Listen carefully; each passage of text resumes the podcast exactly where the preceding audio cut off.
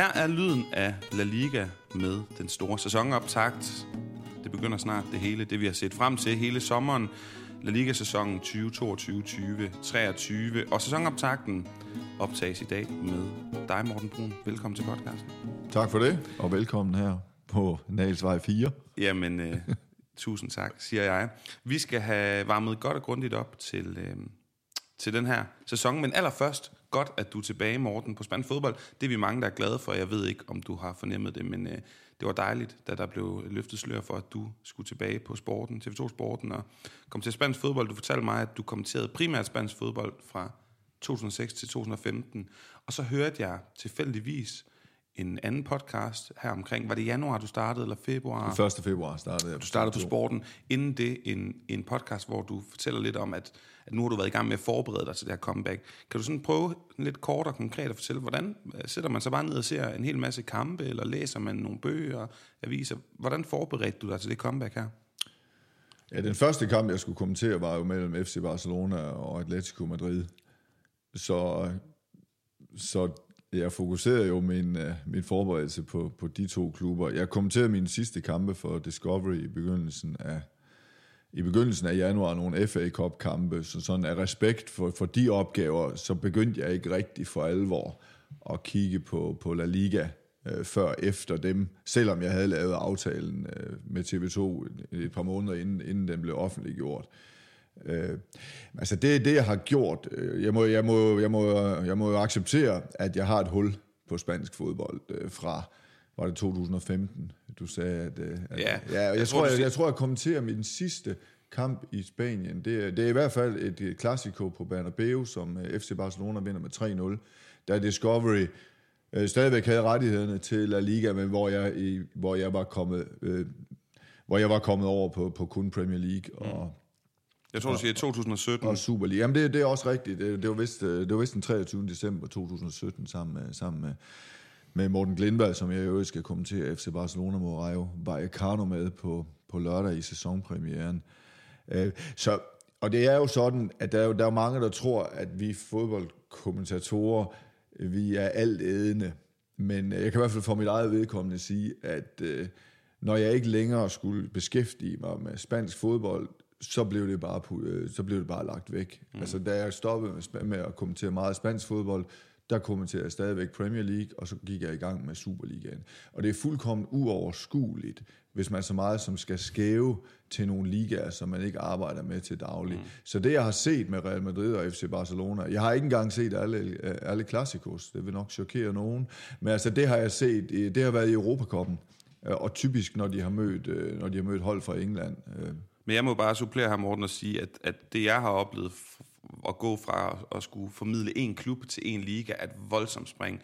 Og jeg siger tit i podcasten med Jonas og de andre, vi har inde, at jeg forstår ikke, hvordan man har tid på, på, på døgnet til at skulle øh, formidle og forstå og følge med i mere end en liga. Så Nej. jeg forstår absolut, hvad det er, du siger. Prøv så at sætte os ind i, hvordan du har gjort her over sommerpausen, fordi der skal være tid til ferie, der skal være tid til andre ting, men helt konkret, så sidder du lige nu, hvis du ikke er færdig med forberedelserne til lørdag, hvor du lige har sagt, du skal på kamp nu og, og kommentere Barcelonas ligadebut mod Rayo. Hvordan øh, går man til den opgave, eller hvordan har du gjort det? Ja, men, men jeg, jeg, jeg har jo gjort det, fordi det, mit store problem er jo de her glemte sæsoner. Og når jeg kommenterer fodbold, så det er sådan den konklusion, jeg er nået frem til, efter at have gjort det i mere end 20 år. Altså, for mig er det nødvendigt at have det, jeg kalder fortællingerne på plads. Og nu har jeg taget min, øh, min mappe med Rayo, fordi den kan jeg så, den kan jeg så vise dig. Mm. Øh, og, og det, jeg har brugt øh, sådan tiden på, når jeg ikke lige skulle forberede mig helt konkret til eksempelvis en Europa League-finale mellem Eintracht Frankfurt og, og, og Rangers, det er, at jeg har læst op på den, på den spanske fodbold. Og jeg har sådan et mini-portræt af Rayo Vallecano, hvor du kan se, at de enkelte sæsoner, i det her tilfælde siden 1992-93, har jeg lavet nogle noter til, hvem der var, hvem der var træner, øh, hvilke øh, liga de har spillet i, og hvilke placeringer de har haft. Og hvis du har set, hvis jeg har vist dig den her mappe for, for et halvt år siden, så var den stoppet med sæsonen 2013, nej 2014-15. Øh, men nu kan du jo se, at øh, nu har jeg læst op på, hvordan det gik i 2015-16, mm. hvor Rayo rykker... Paco sæsonerne Ja, lige præcis, hvor Rayo rykker ned, og Så er de et par år i Segunda, har Mitchell, som jo tidligere spil, ikke Real Madrid Mitchell, men Rajos egen Mitchell, som mm. træner i et par sæsoner. Remes kommer tilbage, det går ikke så godt, og så har får de så Andoni Iraola i, øh, i 2020, og han rykker dem op i fra Segunda via playoffs, og så i sidste sæson, hvor jeg jo så kommer med på toget igen, øh, der bliver de nummer 12, og der er det så træner Andoni Iraola. Øh, jeg gjorde så det for, for sidste sæson, at jeg lige catchede op på, hvordan de havde stillet op i de enkelte kampe. Øh, det, det kan du se her i den 12. spillerunde, spiller mm. Rayo 0-0 med Celta de Vigo, og så kan du se holdopstillingen er der. Og, og det var jo nemt nok, da først, øh, da først jeg kom med på toget, fordi så, så har jeg siddet og kigget lidt highlights og fulgt bedre med. Men, men lige præcis det arbejde har jeg lavet med alle klubberne i La Liga, og det er lykkelig for at kunne fortælle dig, at jeg har lige netop afsluttet den aller, aller sidste klub, øh, Real Valladolid. Så, så det der materiale har jeg, så når jeg skal kommentere Rejo på lørdag, så læser jeg det her miniportræt, som jeg selv har lavet, hvor jeg jo så også har bestræbt mig på at give mig selv de oplysninger, som jeg ved er brugbare i min, mm. i min kommentering. Og så har jeg sådan den store fortælling på mm. plads om Rayo, mm. øh, for jeg vil gerne have, at folk sådan får en forståelse af, hvor er klubberne placeret henne i sådan den, den, den spanske his, historik. Jeg bruger meget sådan en evighedstabel for den spanske liga, for os for lige at give mig selv... Det er en god indikator. Det er en rigtig, rigtig mm. god indikator. Og folk skal også forstå, når Rayo spillere og hele deres stab får taget et holdbillede, da de vinder øh, på Camp Nou over, Real, øh, Røvel over FC Barcelona, hvad de jo faktisk gjorde i april måned, mm. så er det jo et udtryk for, at det er jo, øh, det er jo hvad, hvad er det, man siger på spansk, øh, parla historica. Ja. Altså det er et historisk ja. øjeblik for Rayo. Ja, ja, ja. Det der, det, er, det er noget, de vil snakke om om 10 år, ja. hvor, hvor det for andre, det vil være for alle spanske klubber, vil det være stort at vinde, øh, at vinde på, på Camp Nou. Men, men det her med at få en forståelse af, hvad det er, der får den her klub til at ånde luft, og der var det også meget, meget brugbart øh, for mig at være nede endelig og se en kamp øh, på Campo de Vallecas, selvom det var virkelig en dårlig kamp, jeg så her i foråret, mm. dagen inden, at øh, Real Madrid og Barcelona skulle mødes på, i, på Bernabeu i El Clasico, der var jeg ude på Campo de Vallecas. Atletico Madrid vandt 1-0. Elendig kamp. Men du ved, så får jeg jo følelsen af, hvad Rayo er for noget, at den har venstreorienterede fans, og at fansene jo kører sådan en årlang kamp mod, øh, mod deres egen øh, ledelse, og mm. hvad er det, man siger, Raul Presa, Raul ja, ja, ja. altså ud ja. med dig. Ja, ud med dig. Og, og, og så, så har jeg fortællingerne på plads, og så kan jeg lettere lige læse op på, hvordan det nu lige er, at øh, øh, Santi Comasagna eller Isi Palazon, de lige har gjort det i de seneste mm. par sæsoner. Og jeg tror heller ikke, det er så afgørende, at jeg kender sådan hele deres spillemønster. det er i hvert fald ikke for mig, altså, om han er venstrebenet eller højrebenet. Jeg synes egentlig ikke, det er så afgørende. Nej, men du fremstår meget forberedt, Morten, meget detaljeorienteret, meget nørdet på den gode måde. Jamen det er også i forhold til fortællingerne. Jeg tror ikke, jeg, altså nu, nu, nu sidder jeg, kan jo, det er jo ingen grund til, at jeg sidder og, og, og, og taler usandt her. Altså, jeg har holdt op med at se deres øh, forberedelseskampe. Mm. I gamle dage, om jeg så må sige, der kunne man jo bedre skyde sig ind på, hvad Xavi egentlig forestillede med FC Barcelona.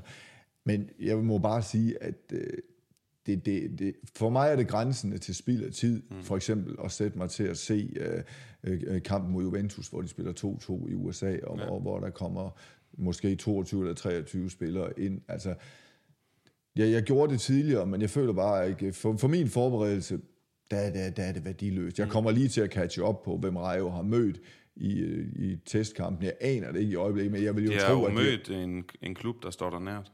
Det er rigtigt, de var mm. på Old Trafford. Ja, det er rigtigt. Og det, det, det er jo selvfølgelig en, en lille sjov detalje, mm. at jeg tror, det var Eriksens første optræden på Old Trafford. Det var faktisk mod Rayo Vallecano. Mm.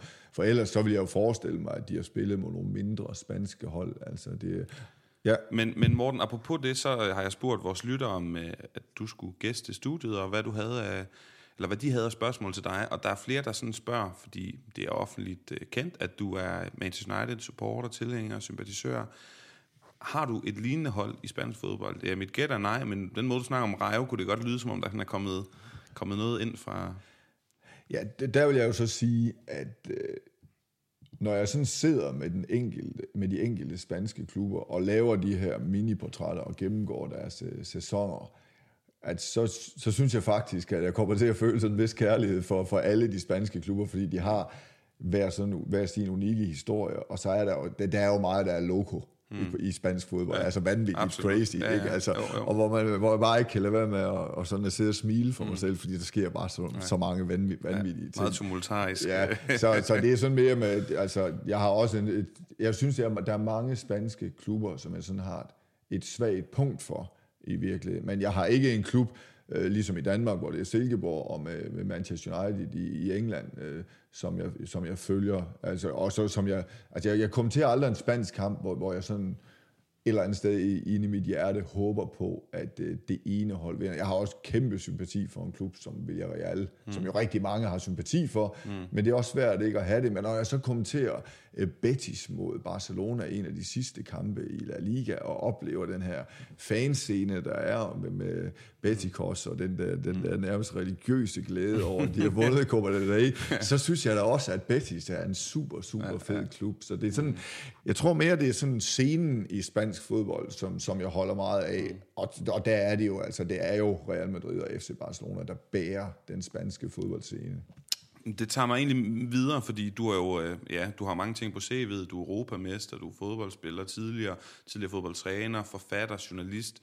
Apropos forfatter, så har du jo skrevet Matchday og Kampdag. To forskellige bøger om henholdsvis engelsk og spansk fodbold, eller engelsk og dansk. Er der Dia de Partido? Er den på vej i, i trykken? Oh, eller er oh, det, undskyld. Er det går? Er, er det noget, som... Øh, altså, kan vi håbe på det på et tidspunkt, Morten? Uha. Jeg, jeg plejer at svare nej, fordi du er ikke den første, der, der, der spørger. Mm. Men man kan i hvert fald sige, at Dia de Partido er der, er der kommet tættere på, og okay. kan ikke svare sådan efter, at jeg er kommet til at arbejde med den spanske uh, liga igen. Altså min store begrænsning øh, i mit arbejde med spansk fodbold er, at jeg ikke mestrer spansk. Jeg har gået, på, gået til det på to år på, på aftenskole, og ved til den dag jeg dø, øh, dør begræder, at jeg spildte tre år på spansk i gymnasiet, men jeg havde ikke engang muligheden, men vi kunne kun vælge mellem fransk og russisk dengang, ja. altså jeg ville frygtelig, frygtelig gerne øh, kunne tale spansk, men jeg må bare sige, at øh, dengang jeg gik til det på, på, på aftenskole en gang om ugen, det måtte bare indse, at øh, det var den midalderne mands begrænsning, som jeg mødte der. Jeg synes simpelthen, det var for svært ja. at tilegne mig. Og da jeg så ikke længere skulle kommentere det, de her, de her øh, øh, fem-seks sæsoner, jamen, så mistede, det jo sådan, så mistede jeg også den der motivation, der lå i, at jeg ofte øh, øh rejste til Spanien for at se fodbold. Men bundlinjen er bare, at jeg kan ikke spansk, og det er en det er jo selvfølgelig begrænsende i forhold til at skulle lave en dia de, parti, de partido, men jeg noterer mig, at du har stillet spørgsmål. Godt. Og, og, og jo også en oplagt, øh, en oplagt titel på bogen. Men Morten, øh, apropos det her med, med spansk fodbold over for engelsk fodbold, så er der flere af vores lyttere, der vil spørge dig oplagt ind til styrkeforholdet mellem de her to ligaer. Ja, skal vi tage en snak om det? Hvordan ser du det? Det er klart, at vi sidder her i podcasten og prøver altid at snakke spansk fodbold op, og jeg synes, spansk fodbold har nogle klare fordel over, stille over for engelsk fodbold. Men jeg må også konstatere, at jeg kan huske, det chokerede mig, da jeg for et par år siden så, at en, og det her det er ikke sådan eksakte opdaterede tal, men de, de, de var sigende for et par år siden, jeg tror stadig, de er det, en, en, en nedrykker fra Premier League modtager simpelthen flere præmiepenge, end Atletico Madrid vil gøre for at få tredjepladsen i spansk fodbold. Så stor er skillet økonomisk mellem de to ligaer. Ja, og det, det, altså det behøver vi jo ikke at bruge tid på at diskutere, hvilken, øh, hvilken liga, der, der er stærkest er rent økonomisk, for det, det er uden tvivl øh, Premier League. Altså jeg vil i hvert fald sige, indtil for ganske få år siden, øh, der var det jo chokerende, hvor lidt Premier League var i stand til at manifestere den her enorme økonomiske overlegenhed, som ligaen har i forhold til den spanske liga. Forstået på den måde, at spansk fodbold jo dominerede de europæiske turneringer i voldsom grad det var nok meget godt for os, der holder meget af La Liga. Jeg holder nu meget af, af begge, af begge uh, ligaer, men uh, eftersom jeg jo nu som kommentator spiller uh, i La Liga, så, så, uh, så, vil jeg jo også, så er det også en del af mit job at, at fremhæve La Ligas styrker. Uh, jeg var glad på La Ligas vegne og på vores dækningsvegne over, at Real Madrid vandt Champions League, over at de eliminerede det ene engelske storhold uh, undervejs, uh, efter, efter det andet undervejs. Ja, de havde mange marginaler med sig, mm. men, øh, jo, men, men, i, men i, den sidste, i den sidste ende, så er det jo vinderen, der har ret. Og, og skal man gribe den og lige supplere dig, Morten, Villarreal, der slår Juventus og Bayern München ud, ja. vi ser, jeg synes bare, vi ser nogle konjunktur eller nogle ting, når du kigger, og det er jo spørgsmålet er så, hvor sammenligner vi det oplagte arena at kigge på, er jo Europa League, nu også Conference League og Champions League, hvor jeg synes, de spanske hold, hvis man kan sige, overpræsterer. De, de præsterer i hvert fald rigtig flot, kontinuerligt, og de engelske hold måske ikke gør det i samme, i samme grad. Og de hold, der præsterer, er, er så også traditionshold som Liverpool. Det er ikke Manchester City, de har ikke fået den titel endnu i hvert fald. Så, de har dog præget Champions League ja, ja. I, i den seneste, i den seneste en del sæsoner, men det er ikke nok, den hellige gral har de ikke. Men lad mig spørge dig på en anden måde. Når, når hver gang Champions League går i gang igen, så kigger man altid på 4-5 engelske hold og siger, at de må være favoritter, eller de kan vinde, og kan Barcelona eller Real Madrid klemme sig ind måske. Er det, ikke, er, er det ikke en lille smule uretfærdigt i virkeligheden? Altså burde man ikke snakke de spanske hold en lille smule mere op? Ja, nu er det jo ikke, nu er det jo ikke, nu er det jo ikke min opgave at, at tale, øh, tale hold op og ned i, i en Champions League sammenhæng, eftersom det er vores konkurrent, der har, øh, der har rettigheden. Det jeg vil nu sige, det er min oplevelse, at FC Barcelona og Real Madrid altid bliver nævnt i sammenhæng med, med de store favoritter. Og jeg vil jo også sige, at uh, selv i den forfatning, som FC Barcelona har befundet sig, så vil jeg da sidde her og sige, jeg, uh, det kan da godt være, at FC Barcelona kan vinde Champions League. Det kan de altid. Mm. Jeg har svært ved at se Atletico øh, eller Villarreal vinde Champions League, til trods for, at, øh, at, de, at i hvert fald Atletico har været i to, øh, to finaler. Jeg er faktisk... Øh, jeg, jeg, jeg er sgu blevet lidt træt af Atletico, det, det må jeg sige. Altså, jeg synes simpelthen, at, øh, det, at det nogle gange bliver for destruktivt. Jeg kunne sagtens øh, glæde mig over, at Villarreal vandt Champions League. Men lige præcis, jamen også Real Sociedad, eller det, men jeg er blevet træt af Atletico, sådan på nogen. Jeg er glad for, at de er der, mm. men, men, men jeg gider ikke at, at sidde her og sige, at jeg synes, det er fedt at se dem spille på Etihad Stadium. Det, det, det er de er deres fulde ret til at gøre det, mm. som de gør, at stille sig med 11 mand nede i forsvaret, og, og, og se, om de kan få tiden til at gå. Men jeg har også min fulde ret til at sige, at jeg synes ikke, det er særlig, det er særlig underholdende. Det, der er interessant, rigtig interessant øh, i styrkeforhold mellem spansk og engelsk fodbold, det er den her myte om, at de næstbedste engelske klubber er bedre end de spanske. For der siger jeg altid, hvor ved du det fra? Mm. Hvor ved du fra, at Newcastle er bedre end Valencia? Hvor ved du fra, at uh, Leeds United til hver en tid ville kunne slå uh, Osasuna eller Celta de Vigo? Mm. Det ved du ikke en skid om. Uh, nu taler jeg ikke til dig, nu taler jeg til sådan den her engelske fodboldsupporter, der bare sådan har en forestilling om, mm. at uh, de næstbedste hold, som aldrig spiller i Europa, de bare, det er bare sådan en given sandhed, at de er stærkere end alle andre hold på tilsvarende niveauer i, uh, i europæisk fodbold. Og det er jeg ikke så sikker Men på. Men fik vi ikke svaret på det i alle de år, hvor blandt andet Sevilla hele tiden altså kon- konsekvent vandt Europa League? Ja, om det er faktisk, er faktisk et niveau du, længere, du, ned, længere ned. Altså de klubber, ja, ja. hvor vi siger, vi får aldrig rigtig de der konfrontationer, nej, nej. som vi jo gør i rigtig høj grad i Champions League med de allerbedste, ja. og så i Europa League med, med de næste. Og så nu er der jo oven i købet også, også Conference League. Der gik jo nogle år før, englænderne sådan tog Europa League til sig på samme måde, som de spanske hold mm. altid har gjort. Altså Villarreal er jo lykkelige for at være i European Conference League. Ja, ja. Altså det, og det står jo i skærende kontrast til, hvordan de engelske klubber vil opfatte øh, at være det. Mm. Altså, men selvom de var i, i, i semifinalen i Champions League, Villarreal, så det da de vandt, jeg kommenterede den kamp, da de vinder på Camp Nou, mm. og det i sig selv er jo også stort, selvom der var en del, der gjorde det i sidste sæson. Mm. Men det, at de kvalificerede sig til bare European Conference League. Mm. Det havde bare en op, opfattelse af, at, at det var kæmpe, kæmpe stort. Altså ja. det var, det var, af, det var så meget væsentligt for deres sådan selvopfattelse, og mm. selvfølgelig ville de hellere have været i en af de, de vandt jo også Europa League for nylig, ja, ja. altså så selvfølgelig er det ikke kæmpe, kæmpe stort, men jeg tror da stadigvæk, at der vil være interesse for deres kampe i, uh, i, i lige præcis den turnering. Og, og lige som håber, vi sidder her, så er de jo, så er de jo favoritter til ja. den turnering. Ja, og vi håber selv sagt, at jo flere spanske hold, der kan komme forbi Danmark i løbet af de her øh, i efterårets gruppekampe, jo bedre. Morten, jeg ved ikke, om det nødvendigvis er en form for svar eller konklusion her, men jeg sad med en kammerat i Nordspanien for et par uger siden, og så prøvede vi at tælle, hvor mange spanske hold, der har været i Champions League gruppespil i det her, altså i 21. århundrede. Har du et bud? Jeg, altså, hvor mange forskellige? Hvor mange forskellige hold?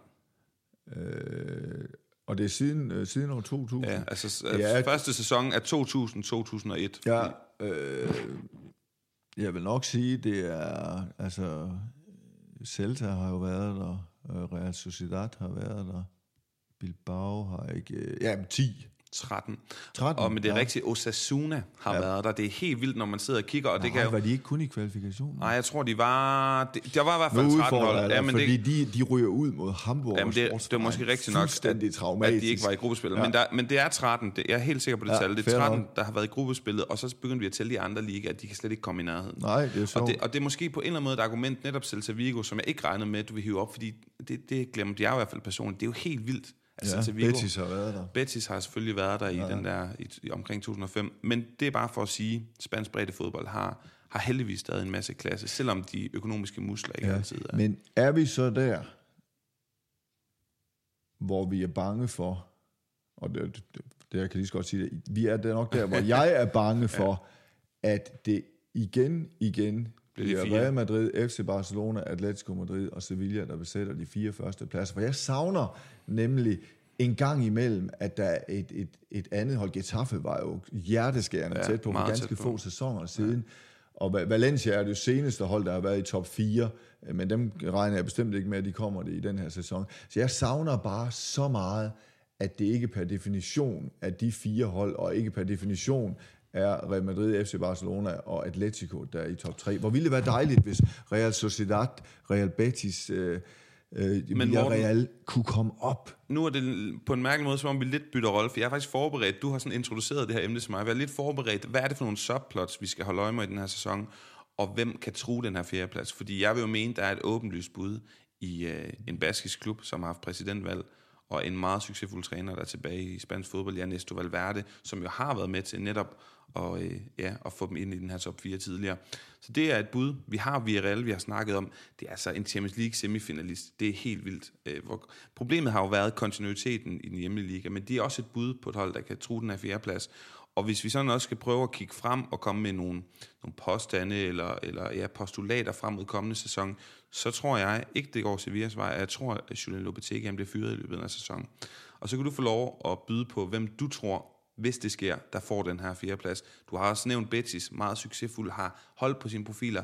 Det er altså Sociedad, der har haft et ret fedt transfervindue, hentet et par profiler og brugt en del penge, samtidig med, at de har holdt på deres øh, store stjerner. Har du en fidus til, Ja, det, det overrasker mig, at vi er enige om, du nævner Atletico Bilbao, ikke Ja, også? Ja, jo. ja men det vil, jeg, det vil jeg holde dig fast på, for dem, dem tror jeg ikke et øjeblik på. Nej. Ikke i top 4 i hvert fald. Nej. Altså, jeg, jeg tror jo bare på, at de er, de, altså, det vil være deres... I et så globalt fodboldmarked, øh, som der er i dag, der tror jeg, det, det for for evigt vil være deres begrænsning, at de kun spiller med baskiske spillere. Mm. Øh, men det er stadigvæk en charme, og jeg kunne ikke ønske mig det anderledes. Nej. Men, øh, men ej, dem tror jeg ikke på. Jeg vil sige, jeg er spændt på at se øh, omkring Villarreal, vil jeg frygtelig gerne have, at de kunne lave en aftale med Gio Lo Celso. Ja. Altså, og det er nok heller ikke umuligt, vel? Det, det, er, jo, det er jo altid udfordringen ved at sidde her og, og tale øh, ja. en lille måned inden at transfervinduet øh, øh, det, det lukker. Jeg synes, han var med til at løfte Villarreals spil. Og jeg kunne jo også godt øh, forestille mig en situation, hvor Villarreal vil skele mindre mm. til den europæiske scene. Det, alene af den årsag, at det vil være super nemt for dem, formentlig, og, og i hvert fald at gå videre fra et Europa League, Conference League, gruppespil med, med, med de næstbedste. Man skal jo være opmærksom på, at når man vurderer Villarreals sæson øh, 2021-22, så skal man jo være opmærksom på, at de faktisk spiller med, med et decideret reservehold i øh, ganske mange kampe i foråret. Mm. I hvert fald de kampe, der ligger lige imellem kampene mod Bayern og mod Juventus. Og, mm. Så, så, så deres syvende plads giver måske ikke et retvisende billede af, hvor, hvor stærke de egentlig var. Men lad mig, lad mig, byde, lad mig byde ind med, med Real Betis. Mm. Altså, det er jo ubegribeligt, at de var så dårlige på hjemmebane. Øh, fordi man skulle jo synes, at øh, det, det, der, det der stadion kunne man jo nærmest ikke tabe på. Mm. Men hvis de havde haft bare en nogenlunde topholdsværdig hjemmebanestatistik, så ville de jo for alvor have været op og true endnu mere. Og Betis' sæson blev jo også forstyrret af succes i Europa og succes i Copa del, del Rey. Altså det, det, det tror jeg, man må sige, at, øh, at, at den gjorde. Jeg er jo ellers sådan en, der, jeg, det er jo også sådan en af de her myter, jeg nogle gange godt lige vil anholde, og så sige det, det der med, at jamen, hvordan ved vi, at det kommer til at gå, et, at det kommer til at påvirke et hold negativt, at de spiller mange kampe? Det, det ved vi faktisk ikke rigtigt, altså, fordi det, jeg synes jo også nogle gange, at det virker som om, at det, altså, sejre er, er selvforstærkende, ikke? så mm. det kunne godt være motiverende. Jeg synes alligevel, når, når Betis kæmpede så længe, på, på tre fronter, som de gjorde, at, at jeg tænker, at det må have kostet dem lidt ja, i men jeg, jeg, uden at have statistikken i hovedet, så kan jeg tydeligt huske, hvordan de simpelthen bare faldt i rytme og, og præstationer, efter de vandt Copa del Rey. Ja, lige Selvom, og det var jo det, der var så beundringsværdigt, at Manuel Pellegrini var ude og sige, det sekund, de havde vundet den titel nærmest, vi skal i Champions League. Ja. Altså, der var ikke tid til at fejre det her, og, det, og jeg elsker, at de tænker stort omkring det. Jeg vil byde ind med Real Sociedad, som som jeg synes bliver glemt generelt. Øh, altså det her hold, som er det andet baskiske hold, ikke lige så kendt på grund af deres lidt mere ja, udvandet er et forkert ord, men deres lidt mere, skal vi kalde det mangfoldige spillerpolitik, men jo en klub, som præsterer og har, har ligget nummer et de sidste tre efterår sæsoner i streg på tidspunkter, de bruger sindssygt mange spillere fra Men er det så ikke irriterende, at de så alligevel ender som jo, nummer 6 men hvad er 7? Jo, men problemet, Morten, er jo, at de har simpelthen ikke scoret nok mål sidste år, fordi Sørler ikke gjorde det godt, og Alexander Isak kunne ikke øh, fortsætte i niveauet fra sæsonen før. Så jeg håber, det er sådan en lille bønd til at Liga generelt, øh, at de her offensive profiler kan, kan, kan holde sig varme, og det samme gælder holdet, du lige nævnte, Villarreal, som jo led voldsomt under Gerard Moreno, heller ikke kunne, kunne gentage de præstationer, han havde fra sæsonen for inden, fordi han er jo en absolut profil i spansk fodbold på højde med, ja, det Alexander Isak viste øh, sæsonen før. Så det er sådan lidt omkring øh, de her hold. Så vil jeg også lige nævne, og det er øh, selvfølgelig ikke en top 4-kandidat, så skulle det med gå dem godt, men jeg synes også, at vi skal holde øje med øh, Diego Martinez, som vi snakkede meget om i sidste sæson i den her podcast, fordi han var ledig, og mens hold gik rundt og fyrede, eller klubber fyrede deres træner, den gamle Granada-træner, som jo tog dem helt hen på Old Trafford og spillede mod selveste Manchester United. Granada, er en by, jeg har boet i. Fuldstændig vanvittig. Første gang de er i Europa, så går de så langt i Europa League. Han er tilbage. Større klub, Espanyol. Flere penge det kunne godt blive spændende, og jeg tror, de er en, en outsider til en, øh, en Conference League eller Europa League-billet. Øh, jeg ved ikke, om du har mere på de her ja, subtop-klubber, Morten, for ellers så skal vi også på et tidspunkt lige have klemt lidt ind om øh, de to store hold i spansk fodbold. Ja, jamen, så vil jeg lige nævne, men nu, går, nu, ryger vi, nu ryger vi så helt ned. Men, men det, der jo er problemet nu her, øh, og det er igen, så nu, nu, nu er jo nu er det jo det at være medkommentator og være fodboldekspert, som er mit job. Øh, fordi du, du har jo ret i, at øh, prøv at tænke, hvis nu øh, Alexander Isak havde lavet 18 mål, og Sørler 12, Altså Sørler skulle ikke have haft en ret høj scoringsprocent, før han var nået op på 12. Nej, nej. Og, og der, jeg har jo simpelthen, jeg har lige, det, er jo, det kan jeg jo godt sige, at jeg har måttet fremskynde min La Liga forberedelse, fordi i øjeblikket er jeg egentlig travlt beskæftiget med de danske hold i Europa. Europa League. Og så, det, så jeg har måttet fremskynde min La Liga-forberedelse, og har så lige måttet lave, lave, lave mig en liste her over spillere, som er, er blevet røget ind og ud af de spanske, af de spanske klubber. Og så ser jeg jo Mohamed Ali Cho fra Real Sociedad. Mm. Men jeg må i hvert fald bare sige noget. Jeg aner ikke, hvem han er. Nej, ikke nej, endnu. Nej. Og så jeg ved jo, jeg, jeg har ingen anelse om det, om det er en mand, det er det, han er hentet ind for 11 millioner euro, de oversigter, jeg har kigget. Så så det er jo selvfølgelig en, en spiller, som man med rette kan have nogle forventninger til. Men det er jo bare sådan, altså det er jo sådan et skud i blinde. Jeg glæder mig til at se ham, mm. men, men vi ved jo ikke, som vi sidder her, om han vil kunne lave. For det, det er jo rigtigt nok, og det kan man jo sige om en del hold, det her med, hvis bare lige de havde en angriber, der ja, ja. kunne lave 20 øh, eller 25 mål, så ville det være super men, men jeg synes, Morten, altså det, det så vi tydeligt sidste sæson, fordi sæsonen for inden havde Alexander Isak lavet de der du må ikke holde mig op på det, men, Nej, men han lavede ja, ja, virkelig, virkelig ja, mange mål. Og så, og så faldt så drastisk i niveau, og det var der et stort problem, hvis nu vi lige hæfter os lidt ved Ladeal. Det var der et stort problem, at de ikke lavede nok mål sidste sæson. Enig. Jeg synes, at, at man har tydeligt set, hvor dygtig der sportsdirektør Roberto Olave han er. Han har hentet Brais Mendes fra Celta. Det er, det er rigtig en god spændende. Takefusa Kubo, det må være ved at være nu, at han skal, han skal bevise i den spanske liga, men det er det rette hold, bliver nødt til at konstatere.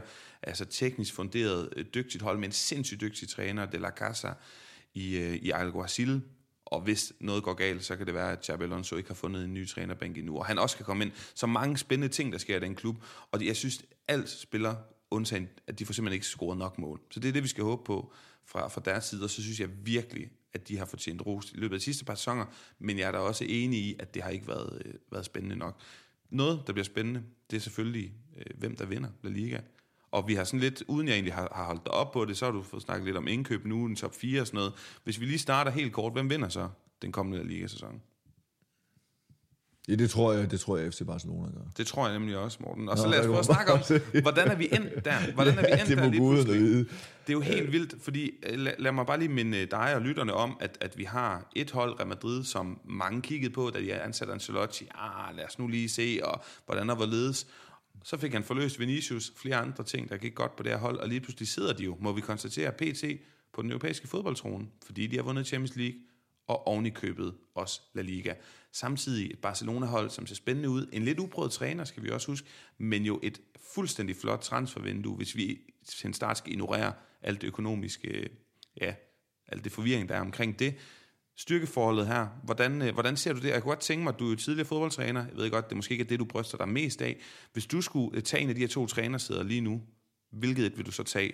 Det forløste i Ancelottis sted, eller det spændende, den spændende fremtid, usikre fremtid hos Xavi? Ja, så tror jeg, at de fleste fodboldtrænere vil tage, der, hvor, tage det projekt, som de kunne forløse. Ja. Fordi den sæson, der kommer nu, har øh, Carlo Ancelotti i hvert fald alt at tabe. Jeg vil ikke sige, at Xavi har alt at vinde, fordi han er bestemt også under pres, og med de, øh, med de nye signings, der er kommet ind. Men jeg, jeg tror da, at det, de fleste fodboldtrænere vil synes, at øh, FC Barcelona var den, var den mest spændende udfordring. Fordi Real Madrid skal jo i princippet bare køre videre. Øh, jeg får sådan et, og- det er jo sådan noget med, med, med sådan, lige så vel som, som enhver vil kunne argumentere, mindst lige så godt for, at Real Madrid skulle vinde, øh, i forhold til, at det jeg nu kommer til at argumentere for, at, at jeg tror, at FC Barcelona skal vinde. Så jeg kigger jo ofte sådan i historien for at prøve at finde nogle, nogle analoge situationer, og det kan man jo godt affærdige, men jeg kan bare huske, at der er den her sæson, øh, hvor de mødes i Supercopaen, Real Madrid og FC Barcelona. Jeg tror, det er... Ja, det er 17-18, starten af 17-18. hvor, hvor. Real Madrid virker fuldkommen usårlige. De smadrer Barcelona ved 5-1 sammenlagt mm. i de her Supercopaer. Og jeg kan bare huske, at jeg tror faktisk, at øh, det var måske den, en af de sidste sæsoner, hvor jeg beskæftigede mig med spansk fodbold. Jeg skriver i mine not- notater, at øh, Real Madrid blev 100% sikkert mester, fordi de er klasser bedre end alle de andre hold. Men det blev de jo ikke. Og det var sådan, øh, jeg synes, den, den, den situation minder en del om det, fordi øh, alle dynastier, de, de stopper jo en dag, og nu er Real Madrid jo ikke et, et dynasti i den forstand, at de har vundet fem sæsoner i træk. Men, men det, der jo er med, med Real Madrids hold, er jo, at de har jo nogle spillere, om hvem vi må sige, de er stadigvæk spillet fortryllende i den forløbende sæson, eller hvem vil ikke sige andet end om Karim Benzema, og i hvert fald Luka Modric's anden øh, sæsonhalvdel. Øh, men de har også nogle spillere, der er ved at nå sidste salgsdato, og på et eller andet tidspunkt stopper Benzema med at lave mål, og på et eller andet tidspunkt, så stopper Luka Modric med at være en af Europas øh, bedste midtbanespillere, og i hvert fald i sidstnævnte, øh, for sidstnævntes vedkommende, der nærmer sidste salgsdato sig jo. Og så kan jeg jo, jeg kan jo heller ikke frigøre mig fra det, jeg oplevede på Santiago Bernabeu, da FC Barcelona vinder med 4-0. Altså, det var jo et eller andet sted, da man sad og så den kamp, så tænkte man, det er jo naturstridigt, at det er det andet hold, der bare cruiser mod det spanske mesterskab. Jeg vil også sige, FC Barcelona, altså med de spillere, som Europas mest trængte økonomiske klub, har været i stand til at hente, så må jeg da bare sige, Xavi, det der er ikke andet at gøre, end at gå ud og levere. Mm. Altså, og så må jeg på FC Barcelonas vegne, og nu skal Madridistas høre godt efter det, ord, det øh, ordvalg, jeg, jeg har, laver her, for jeg holder ikke med nogen i Spanien, det har jeg også adresseret, så vil jeg ønske, at Pedri ikke får lange skadesperioder, for der er jo en dramatisk forskel på det antal point, FC Barcelona henter med Pedri på holdet, i forhold til det antal mm. point, som de det, henter det kan også uden godt Pedri. forekomme naturstridigt, at så unge en spiller har Det er helt stor vildt. betydning. Det er helt vildt. Morten, er der ikke en form for, det jeg også lidt prøver at sige her, en form for diskrepans mellem, hvor Barcelona står, øh, uforløst, øh, relativt uprøvet træner, selvfølgelig en masse store spillere, og så Real Madrid, der jo lige har vist alt det, man overhovedet kan vise som klub, som træner i Ancelottis øh, tilfælde. Er der ikke en diskrepans i, hvordan vi ser det? Burde det ikke være Real Madrid, der er klar favoritter, men vi fornemmer, at angrebet fra underdoggen, siger jeg i citationstegn, FC Barcelona bliver så massivt, jo, det Altså burde forstår det du, hvad jeg mener? Ja, det, jeg Fordi forstår for jeg fornemmer, at, at folkestemningen er, jamen, øh, det her det er Barcelona, der, der, der eventuelt kan tabe det her mesterskab, men som det ser ud lige nu, så, så kommer de til at lægge sig på det. Og jeg vil sige, mit primære argument, det er ikke Barcelona, at de kommer til at lave plus 90 point, det er simpelthen, at vi mange glemmer, fordi Ancelotti kom ud af så flot en sæson, at han har en liga i alle de fem store europæiske ligaer, men han har også kun én i hver liga. Han har aldrig... Så du kigger også på historien? Jeg kigger meget på historien. Jeg kigger på Ancelottis historik. Fordi, og så kigger jeg egentlig også på Real Madrids, fordi de har ikke, hvad hedder sådan noget, forsvaret deres titel succesfuldt. De har ikke genvundet mesterskabet siden 6, 2006-7, og så 7-8, hvor de vinder med henholdsvis Capello og Schuster. Så jeg synes, det, jeg synes, det lugter af Barcelona. Og det er også det, du, du siger. Ja, fordi altså, de, de fodboldmæssige argumenter altså peger jo virkelig mere i retning af det færdige hold. Og, altså, jeg er jo rigtig bekymret for Toni Kroos eksempelvis, men ja, altså, jeg tror, han er færdig. Jeg synes, ja. han var den klart dårligste af den midtbane-trio. Men der synes jeg jo, at det, øh, han havde et... Øh, Kammervinga havde jo noget af et, et, et, en, svær, en svær forløsning i Real Madrid, men, men man skal bare lige huske på, at han er stadigvæk teenager. Ikke? Nogen tænker, at han ikke 5-26 år. Ja. Fordi altså, alle de der franske midtbanespillere, de ligner jo voksne mænd fra, fra de er 13 år gamle. Øh, men han synes, jeg, jeg synes virkelig, at han sluttede godt af, og man skal være opmærksom på, at adskillige af Real Madrids øh, store remontadas, der var de jo skiftet ud, ja. de her spillere, som vi måske i lige lovlig høj grad priser for, for Real Madrids øh, store succes. Selv Modric var skiftet ud et par gange undervejs, og så var det øh, Federico Valverde eller øh, Camavinga, som kom ind og var på banen, da, da det så... Øh, øh, da, da så tingene blev vendt. Og de har jo også den, den største signing i spansk fodbold her i sommer. Det er jo også Real Madrid, William Chouameni, Altså, hvis, hvis en klub som Real Madrid betaler 80 millioner euro for en spiller, så må han jo være god, hvis vi lige sætter Eden Hazard i en, i en fuldstændig mærkværdig parentes. Så, så jeg, kan, jeg kan godt følge Real Madrid-fans, hvis de siger, at du er helt på månen, Morten, når du siger, at øh, det ikke bliver Real Madrid, der genvinder det her mesterskab. Men nogle gange, fodbold er jo også følelser, og hvis man sådan kigger FC Barcelonas trup med de spillere, det, det, det der er blevet tilføjet, altså det er jo saftsus med også et, et vanvittigt hold, de kan stille med. Ja, de har hentet en, øh, en, en øh, angriber, som hedder Robert Lewandowski, ja. og øh, der er rigtig mange, måske har du også tænkt tanken selv, jeg har i hvert fald vores lytter spørger dig ind til det, kommer han til at score flere mål end Karim Benzema? Det er jo nok en rigtig, rigtig godt pejlemærke for, hvor mesterskabet havner. Og man, og man kan jo sige præcis, aldersmæssigt tror jeg, de ligger meget tæt på hinanden, øh, Robert Lewandowski og Karim Benzema. Så Robert Lewandowski stopper jo også med at lave mål på et eller andet givet tidspunkt. Øh, øh, altså, det vil chokere mig, og det vil også chokere FC Barcelona og Robert Lewandowski, hvis ikke han kommer til at lave over 25 mål. Jeg opfatter ham ikke som øh, som færdig. Lige så let, som jeg gør med Karim Benzema. Men det bliver jo sådan, er det ikke det nærmeste, vi kommer sådan en øh, Ronaldo-Messi-duel, øh, siden de to har været der med Benzema og Lewandowski? Jo, og det har vi jo ved Gud i himlen savn. Hvor har vi savn? Det er jo nemlig det, og måske meget sigende, at det for nogle år siden var Vinicius mod Ansu Fati, altså hvor man allerede tænkte i fremtiden, fordi at, at her og nu, der kunne Øh, altså, der, der havde vi ikke en rivalisering i spansk fodbold, der var Nej. på allerhøjeste europæisk niveau. Det har vi jo nu. Det når vi. Vi når det lige, vi når, ikke? Ja. er det ikke 34 år? Jo, jo, jo, de er i hvert fald 33-34 ja. deromkring. Jeg synes, øh, fordi det du også siger her, blandt andet, er jo, at, at det er et godt pejlemærke i forhold til, hvor mesterskabet ender.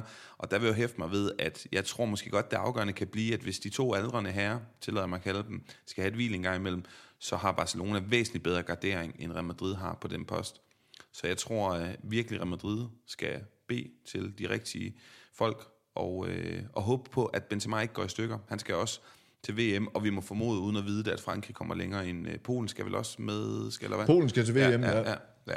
Så det er i hvert fald en, en lille pointe herfra. Morten, til sidst synes jeg, vi skal prøve at runde, øh, udover hvis du har, har nogle hængepartier, Atletico Madrid, du får lige sagt, de er kedelige, men jeg synes også lige, vi skylder, vi har alligevel en del lytter på podcasten, som er ja. Colchonetos. Hvorfor er de kedelige? Øh, jeg synes, de er Altså jeg synes, de, er, de, de var direkte destruktive i nogle af de her store Champions League-kampe. Det er egentlig mest der, jeg er efter dem, fordi mm. sådan kan de jo ikke spille øh, hjemme på Wanda i den spanske liga, og det gør de jo heller ikke. Altså de var også involveret i nogle af de mest dramatiske kampe, men... Øh, jeg, jeg synes, jeg har nok af dem mod, de store hold, jeg synes, de gør for det. Også fordi jeg synes jo, at de har et enormt attraktivt materiale. Jeg synes ja, nogle gange, at øh, jeg tænker, Diego Simeone, kunne man ikke, kunne man ikke finde en model, altså så er det jo heller ikke, fordi det er længere tid siden, at de blev spanske mester, men det er et år, øh, hvor man øh, samtidig med, at man har det her øh, betonforsvar foran, øh, øh, i hvert fald i konkurrence med Courtois, øh, ligaens bedste målmand, øh, Oblak, at man så fik, øh, fik det her angrebsspil øh, forløst. Og jeg tror, forløst i højere grad, det bliver en fordel for Atletico at spille uden Luis Suarez mm. nu. Fordi Luis Suarez, i modsætning til Lewandowski og Benzema, er over sidste salgsdag. Og det, det jeg har fidus, hvis jeg skulle have fidus til, øh, hvis jeg skulle komme med et argument for at have fidus til Atletico Madrid, så er det, at jeg synes, Joao Felix og Mateus Cunha i glimt har vist et virkelig, virkelig vanvittigt potentiale. Mm. Altså, hvor jeg tænker, altså for Benzema eller Lewandowski, der tænker jeg, det handler om, om man så at bevare det nuværende niveau, eller i hvert fald ikke falde for meget, så synes jeg jo stadigvæk, at der må være, at der kan være meget højt op til uh, Joao Felix og Matheus Cunhas uh, overlægger. Så hvis de to lige pludselig blomstrede, og det er min pointe omkring Suarez, det får de bedre mulighed for nu, mm. altså så ser jeg jo et makkerpar, som hvis man tænker stort, øh, måske kunne lave 40-45 mål mm. i, den, i den kommende sæson. Jeg er meget enig. Jeg synes, Matheus Cunha har set sindssygt spændende ud. Vanvittigt, og Joao Felix det samme og efter. Han, han ved vi jo, vi kender hans potentiale. Ja. Problemet er, at øh, der, som vi sidder og snakker her, så scorede Alvaro Morata hat i går mod sin gamle klub Juventus i de her, som du selv siger, lidt ligegyldige øh, preseason kampe. Men spørgsmålet er, i hvor høj grad han kommer til at, at spille en rolle. Morten, jeg, jeg er enig i, de er kedelige, men jeg synes også, og jeg tror også, det er det, jeg fornemmer, der hører dig sige, at noget af det frustrerende er, at man jo også ser glemt, at de kan være så meget andet, og helt konkret, der hvor hele verden havde Atletico Madrids destruktive spillestil, var jo i første opgør mod Manchester City i Champions ja. League, og vi så jo nemlig helt konkret i returopgøret, yeah. da de skulle jagte resultatet, at de kan spille altså blændende, og Pep Guardiola kunne simpelthen overhovedet ikke stille noget op nej, med nej, det, som nej, alle de, i folkemunden mener er det bedste hold i verden. Atletico Madrid smadrede dem. Så lad os håbe at se noget mere fra dem. Jeg ved ikke, jeg tror, vi er ved at være noget til vej siden. Jeg ved ikke, om du har sådan nedslag hister her, ting, du har lagt mærke til, vi skal lægge mærke til i sæsonen, der er gået. Jeg har fremhævet Getafes uh, transfervindue. De er ikke færdige nu, men det ser meget spændende ud. Det har vi sagt før, det sagde vi også før i kommende sæson, eller sidste sæson her i podcasten, og der blev det ikke vanvittigt spændende. Men øh, har du nogle nedslag der? Ja, ja, ja, jeg har jo også nu, øh, nu er der også en anledning til måske lige at vende en klub som, øh, som Almeria, øh, også fordi de møder Real Madrid i den allerførste turneringskamp øh, mm. på, på søndag, og der skal man jo være opmærksom på, at øh, det er jo en klub, der har en langt stærkere økonomi en, øh, en klassiske oprykker. En, en klassiske oprykker, ikke, som ja. bare må hudle sig igennem på, på lejeaftaler og afdanke spillere fra de netop mm. nedrykkede ligaklubber, og, øh, og så må forberede sig på en, øh, en, en sæson i evig kamp mod nedrykning. Og, og der vil nogen måske sige, ah, Girona, de er jo en del af, af det her City Group, og uh, City Football Group, altså den store konglomerat af klubber, som inkluderer Manchester City med, med mange flere. Men fortællingen om Girona er bare, at det er ikke fordi, der tilflyder dem en masse klassespillere fra Manchester City. De har jo været oppe og nede igen. Mm. Så, men, men Almeria har jo en økonomi, som er noget stærkere på grund af deres saudiske ejere, og der er simpelthen lige nødt til at, til at kigge i uh, mine notater. Han hedder Turki Al-Sheikh, og har været der i tre sæsoner, og har jo med, med et slag forvandlet den her lille, ondselige andalusiske klub til en klub, som måske, altså de kommer jo til at kæmpe med om de europæiske pladser. Det, det tror jeg i hvert fald ikke. Men det er i hvert fald en klub, som har en øh, noget stærkere økonomi. Jeg var faktisk slet ikke klar over, at David Nunez, øh, han har spillet i Almeria. Mm. Og det var jo det, det var der, hvor folk for alvor tænkte, what? Øh, da, de, da lille Almeria i Segunda Division, de, jeg tror, de betalte 12 millioner euro for David Nunez, og folk mm. tænker, har nok tænkt, at det, de, de er bindegale. Jeg tror, han kom direkte fra Uruguay. Mm. Så sætter de ham videre til Benfica for det dobbelte beløb efter en sæson, og nu er det beløb så igen blevet firedoblet, eller tre eller firedoblet til, når han skifter til ja, Liverpool. Og, og Luis Suarez, der er ude at sige, da han smutter for Barcelona, han havde faktisk anbefalet sin, øh, sin ja, altså sin, øh, hvad hedder sådan noget? Landsmand. Landsmand, landsfælde, hedder det også det? Landsmand. I hvert fald landsmand ja. øh, for Uruguay, David Nunez, så enig, og de, og de har... Men de har jo så desværre Nej, nej, men de har jo så Umar Sadik, som I også i de her dage og timer bliver kraftigt rygtet væk, men du har fuldstændig ret, der er god pointe, at der kommer altså et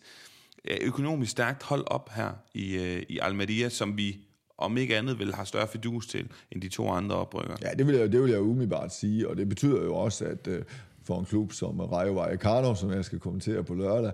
Altså, der kampen mod nedrykning, den begynder i første spillerunde, ikke? Mm. Fordi det er ikke særlig behageligt, fordi det der, de der klubber, Osasuna, der ligger i det der lag, at der kommer en oprykker op, mm som øh, er, er noget bedre polstret i, mm. i, med, i forhold til de økonomiske muligheder. Men altså, sådan er det jo også med spansk fodbold. Det er jo sådan noget, jeg kan jo ikke forstå, at folk, jeg kan virkelig godt forstå, at folk elsker den her tvekamp mellem Real Madrid og FC Barcelona, det gør jeg, det gør jeg også. Men hvis man følger med i, en, i kampen mod nedrykning i den spanske liga, øh, på grund af den her vidunderlige regel om de indbyrdes opgør, mm det er, der, det er jo simpelthen et net af forvikling. Og for eksempel oprykningskampen mm. mellem Real Valladolid og Almeria og, og øh, nej, og så er det så lille Eibar jo, som på sidste spilledag eksploderer ja. i det, det, det her øh, ja, net af forskellige udfald og så mm. det, det, det, er virkelig, det, det er virkelig, virkelig strålende. Ja. Et, et, et, et hjertesuk omkring La Liga, at nogle af de her klubber, som vi har været omkring, og som vi to har en stor kærlighed til, kunne jeg godt tænke mig begyndt at spille mere på samme måde, som man gjorde i den spanske liga for 10-15 år siden. Jeg synes, at den spanske liga er bevisligt blevet mere defensiv liga, end den var. Og det synes jeg ikke klæder den. Altså, der bliver jo scoret væsentligt færre mål i den spanske liga, end der gjorde. Jeg havde sådan en oplevelse af, i den første periode, jeg kom til spansk fodbold, at sådan de spanske fodbold, de, de tænkte sådan, altså, nå, jamen altså, nu, øh, nu angriber vi, og så må vi se, øh, hvad, hvor langt det bærer. Altså der, der må jeg sige, at jeg havde en oplevelse af, i det her første halvår, hvor jeg kommenterede øh, spansk fodbold efter den lange pause, at, at lige lovligt, at rigtig mange spanske hold var blevet for påpasselige. Altså satsede mere på defensivt, scorede, scorede færre mål, og det, det synes jeg ikke klæder La Liga, fordi øh, La Liga skal jo være Spanien, og sådan de store følelser og mod til at satse. Altså, der er jo sådan en tyrefægter stemning omkring den, mm. Øh, den spanske liga. Det er i hvert fald det, som altid har fået mig til sådan at synes, at, at, det, at den kunne noget særligt. Så der vil jeg nok sige, der, der, må, I, der må I godt lige finde lidt mere frem. Er det en generel opfordring til, til de spanske ligahold? Altså, spil, spil nu lidt federe, for I har spillerne til det. Mm. Jamen Morten, øh, det vil jeg lade være næsten de sidste ord. Til sidst, vi har snakket om top 4, øh, og vi mener begge to, det bliver Barcelona 1, Real Madrid 2, Atletico 3, Sevilla. Har vi ja, snakket det ved jeg ikke om, rigtig, har vi nej, snakket fordi... om, jeg har, jeg er kommet med, med et fragtbud Atletic Klub, hvis du skulle komme med et bud.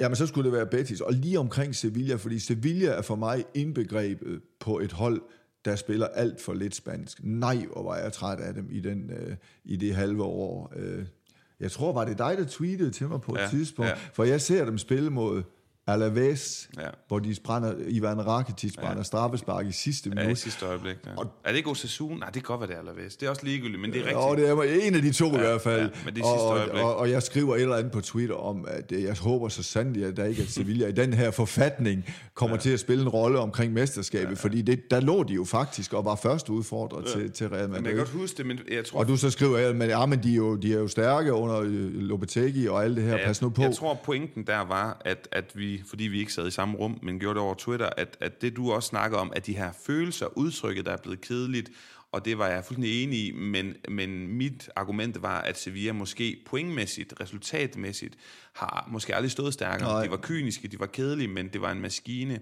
Og det første under Lopetegui er de faktisk enormt spændende med eksplosive Ocampos og sådan noget. Josef Nesidi scorer en masse mål, men jeg er fuldstændig enig med dig i, at det er Ja, jeg har også lige selv sagt her i løbet af podcasten, ja, fordi jeg, jeg, jeg tror, det bliver, altså, der er en dårlig stemning de lige nu. Ja, de stivnede. Øh, og, ja, og det, ja. mange havde jo også øh, håbet på, at de skulle komme i endnu en Europa League-finale, fordi de blev spillet på deres eget stadion. Ja. Og der, der leverede de også en, en præstation på udebane mod West Ham. Ja, de havde nogle skader, men det bliver bare sådan altid sang. De kunne stadigvæk stille ganske udmærket Men Morten, det, det er tre uh, top 4 placeringer i streg. Det er nærmest historisk i den ja. klub, og det er uh, 20, 20, 20, 21 sæsonen, hvor de med tre runder igen stadig kan vinde mesterskabet. Så langt kom de ikke hen sidste, eller i det forår, som vi lige er gået ud af, men, men det var samme stemning om, om ikke andet resultatmæssigt, så følger de med, og det synes jeg var flot. Jeg vil anerkende det historisk, som jeg er enig med dig i. At, Men vi er også bekymrede over, ja. at de har sagt farvel til det, til det bedste ja. midterforsvar i spansk fodbold, set over de seneste ja, sæsoner. Ja. Begge to, ja, ja. både Diego Carlos og Syls Man kan sige, man kan og, håbe... Og det, er jo det, det er jo det, som Sevilla er. Sevilla er jo en sælgende klub. Ja, ja. Altså fordi, de sælger jo kun det, til FC Barcelona, når Barcelona vil give er det 45 millioner euro. Ja. Altså sådan er det jo. Mm. Altså det er jo også, altså Rakitic kommer fra Sevilla til Barcelona, da han er god, og når han så ikke er god længere, kommer han, eller så god længere, så kommer han tilbage. Så er en sælgende klub at være, er det jo fantastiske resultater, de har mm. bevist. Men Morten, du siger Betis på fjerdepladsen, ja. og så skal vi lige have dine forudsigelser på 5. og 6. altså de to Europa League-pladser og Conference League også. Ja, øh, jeg tror jo, Villarreal øh, tager en af dem. Øh, og jamen, så tror jeg jo Sevilla, jeg tror ikke, at Sevilla kommer, kommer længere ned end, øh, end, end, end nummer syv. Jamen, så, det, så jeg ved godt, det vil være, jeg, jeg er sådan en traditionalist, hvad det her angår, og, og jeg, jeg synes ikke lige, jeg har den der klub, så øh, lad mig komme der i møde og sige Real Sociedad, for det har også været et af de solide bud. Altså jeg har desværre en fornemmelse af, at det, det bliver sådan den, de samme hold, som mm. kæmper om de samme ting i den, i den spanske det, Og det kan jeg godt genkende, men jeg har lyst til at våge, så jeg siger altså Atleti Klub på fjerdepladsen. Ja. Øh, og så siger jeg, at øh, Espanyol får syvende pladsen under ja. Diego Martinez. Jeg har kæmpe fidus til. Og så de der to andre, det bliver jo, øh, det, det skal jo være Sevilla, og så skal det være Villarreal. Så tror jeg desværre, både at Real Betis og Real Sociedad falder lidt øh, af på den. Altså, du tror slet ikke Betis i top 7?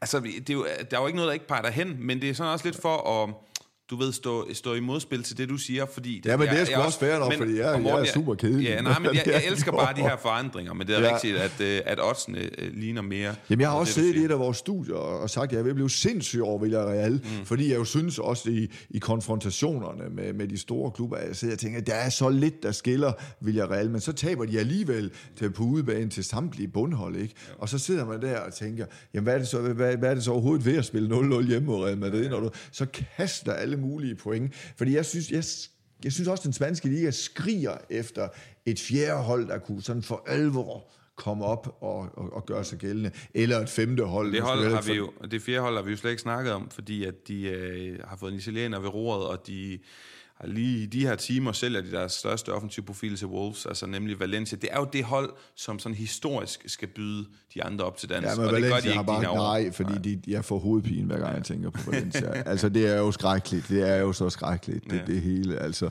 den sidste spillerunde, hvor jeg i hvert fald kunne forstå på rapporterne nedefra, at der var flere mennesker uden for stadion i protest mm. ja. mod Peter Lim og det, det her vanvidsregime, det, end der var inde på stadion for at mm. se det. Jeg vil elske at se Valencia deroppe. Jeg vil også elsker at få Deportivo tilbage, ja. men det er nok trods alt ja, det er længere. Det er nok længere væk alligevel. Så der er jo nogle, nogle af de her store institutioner mm. i, der, i spansk fodbold, som slet ikke præsterer. Det er vel lige præcis de to klubber, som senest har vundet et spansk mesterskab, som ikke har været Real Madrid, ja, FC Barcelona ja. og Atletico. Jo, lige altså, præcis. Da Deportivo var bedst, der ved jeg ikke engang, om du fulgte med. Jo, jo, jo. Men, ja, super altså, de var, ja, men de var jo fantastiske. Ja, altså, de var jo totalt ja. fantastiske. Men uh, ja, det, det, det bliver i hvert fald ikke i den her sæson. Nej, der går lige, der går lige Jamen er de ikke helt nede i den tredje bedste række? Jo, hvis ikke det er den fjerde. Men ja, men nu ved, nu ved jeg, at Albacete rykkede op i den tredje bedste. Det, det har en eller anden mærkelig fidus til dem.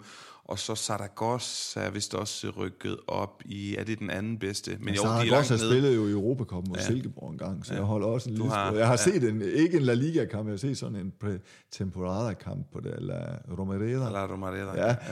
Altså Saragossa er vel reelt også en La Liga-klub, i hvert fald i lige så høj grad som en, ja. en masse af de andre. I den, det er det. I den, ja, ja, der er mange gode historier. Det er jo det, Morten. Vi har fået fyret en masse af. Øhm, så så vi, øh, vi stopper den her. Det var fantastisk at have dig med. Tusind tak for det. Ja, det var så lidt. Vi glæder os til at følge med på, øh, ja, på din og alle andres øh, på TV2 Sport. Jeres formidling og dækning af det her, fordi den er i, øh, i særklasse. Vi er rigtig glade for den. Så tak for det, og pøj pøj god arbejdsløst. Mange tak.